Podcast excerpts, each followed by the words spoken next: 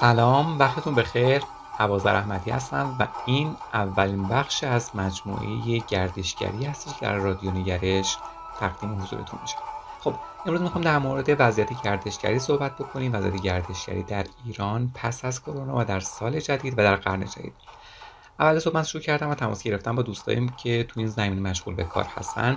متاسفانه به دلیل اینکه همشون مشغول به کار بودن دسترسی بهشون سخت بود. من براشون پیام گذاشتم ازشون خواهش کردم که توی چند جمله توی چند دقیقه برام توضیح بدن که وضعیت گردشگری الان توی سال جدید به چه شکل است و نسبت به قبل که قبلا کرونا بوده و پس از کرونا وضعیت به چه شکلی تغییر کرده.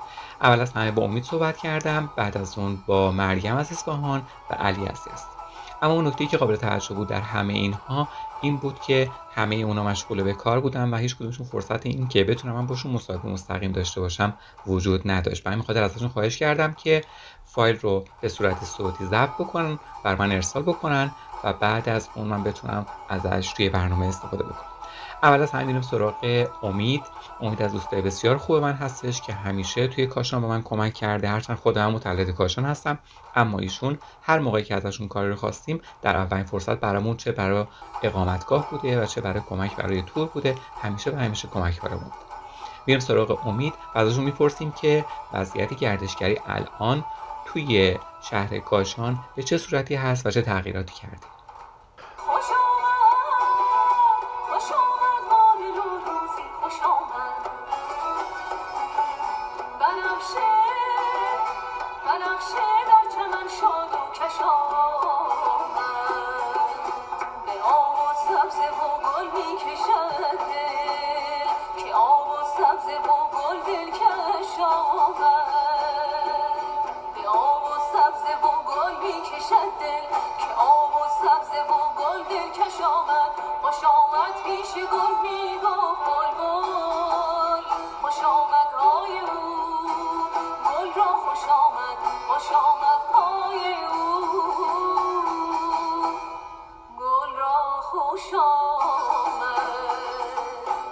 خب و اما در رابطه با اوضاع گردشگری شهرستان کاشان و اطراف اون که شامل کویر و آبشار نیاسر و ابیانه هست بخوایم که یه صحبتی رو بکنیم باید به صورت خلاصه خدمت شما ارز کنم که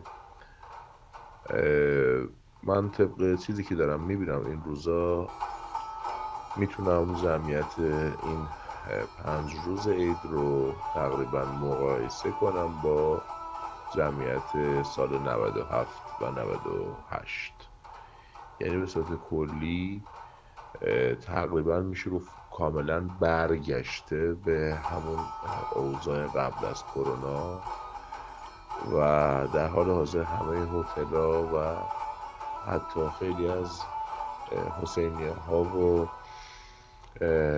حتی هیئت ها هم خیلیشون پر هستش.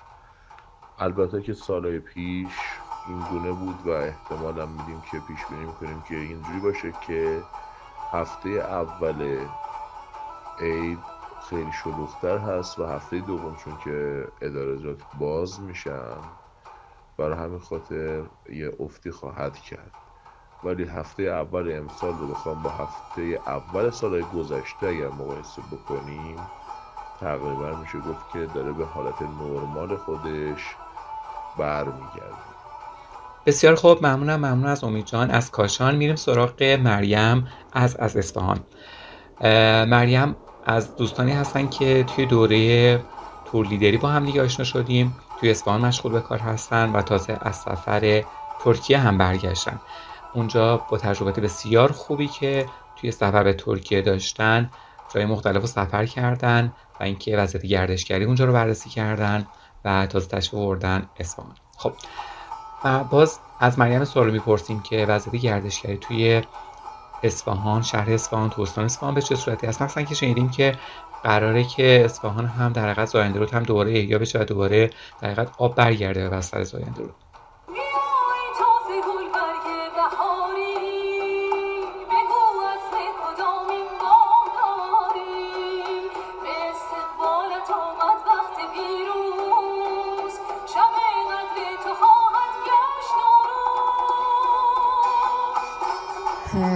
سلام خدمت همه شنوندگان عزیز. من مریم میرسعیدی هستم از راهنمایان گردشگری. و در واقع اگه بخوام از وضعیت بعد از کرونا بگم از وضعیت گردشگری بعد از کرونا توی شهر اصفهان بگم امسال با توجه به چیزی که من دیدم این چند روز چون که من خودم با دوچرخه میرم سطح شهر رو میگردم و در واقع نگاه می‌کنم این طرف اون طرف ببینم چه جوریه نسبت به سالهای پیش مسافرایی که اومدن اینها. که امسال فوق العاده شلوغ بود توی مخصوصا میدون نقش جهان و سایت های تاریخی یا سایت های گردشگری. میدون نقش جهان که فوق العاده شلوغ فوق العاده صف کالسکه های اطراف میدون که اصلا یه صف خیلی طولانی کلیسای بانک منطقه جلفا که رفتم. صف فوق العاده طولانی صبح تا شب توی محله پر رفت آمد از هر شهری بگی. ولی خب بیشتر داخلی دیگه. حالا توریستای خارجی هنوز در واقع نیومدن توی ایران. خیلی کم می‌بینی به ندرت می‌بینی. اونم مشکلات ویزا و رفت آمدشون هست که هنوز نیومدن و همون قضیه ترس از کرونا رو هنوز دارن و مرزهای ایران که تازه باز شده و اینها. هنوز توریست این کامینگ راه نیفتاده. در واقع ولی توریست های داخلی از شهرهای مختلف ایران خیلی اومدن. و این تفاوت بارز رو شما می‌تونین توی از بین سالهای دو سه سال گذشته تا الان ببینین توی سطح شهر.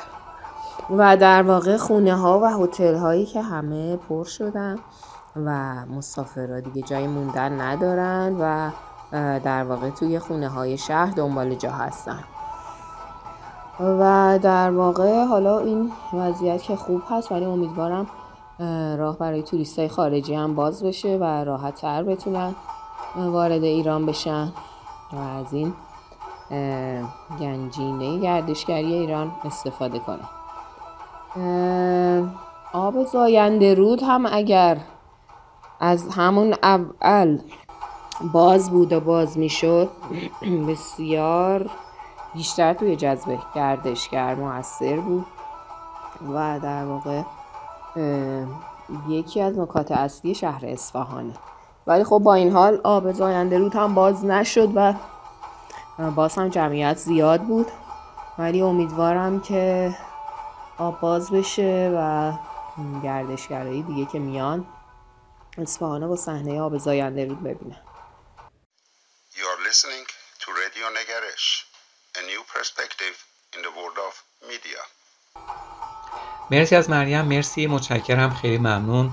اوقات خوبی رو واسه شما آرزو می‌کنیم در سال جدید در قرن جدید. و در حقیقت می‌خوایم بریم الان به یزد. و آشنا بشیم با دوستمون آقای سید علی علیزاده که آخرین تور رو ما باشون داشتیم توی یزد. و ایشون ما رو بردن به خوزستان. سفر خیلی خیلی جالب با بالا و پایینایی که داشت. بسیار جالب و خیلی چیز ما اونجا یاد گرفتیم. ایشون علاوه بر تدریس تعلیف هم دارن تو زمین گردشگری هم کار می‌کنن. وضعیت گردشگری رو الان می‌خوام ببینیم توی استان یزد توی شهر یزد به چه صورتی هست و الان گردشگر حضور دارن یا خیر نیومدن اومدن و به چه صورتی الان هست اونجا؟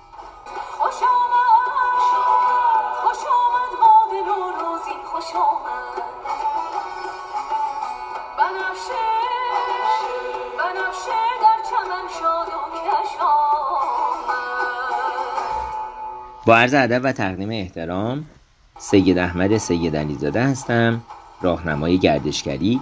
در خصوص سوالی که فرمودین من می‌تونم بگم که با توجه به پیک کرونایی که تو این دو سال گذشته روی بحث گردشگری شونه انداخته بود امسال یا خوشبختانه یا متاسفانه کلیه ظرفیت ها و پتانسیل های خدمات گردشگری در استان یزد تا امروز تا این لحظه تکمیل شده و حتی بومگردی ها هتل ها سویت ها و خونه های شخصی هم درگیر این موضوع شدن و خیلی از مسافرینی که قصد عبور از یزد داشتن حتی یک شب اقامت داشتن و بعضا با نیت بازدید صرفا از یزد با اقامت دو شب و سه روز سه شب و چهار روز توی از اسکان داشتن و این باعث شد که ظرفیت خیلی بالایی پذیرا باشیم و فکر می‌کنم که این یک نوید خوبی باشه برای بحث گردشگری به ویژه برای گردشگری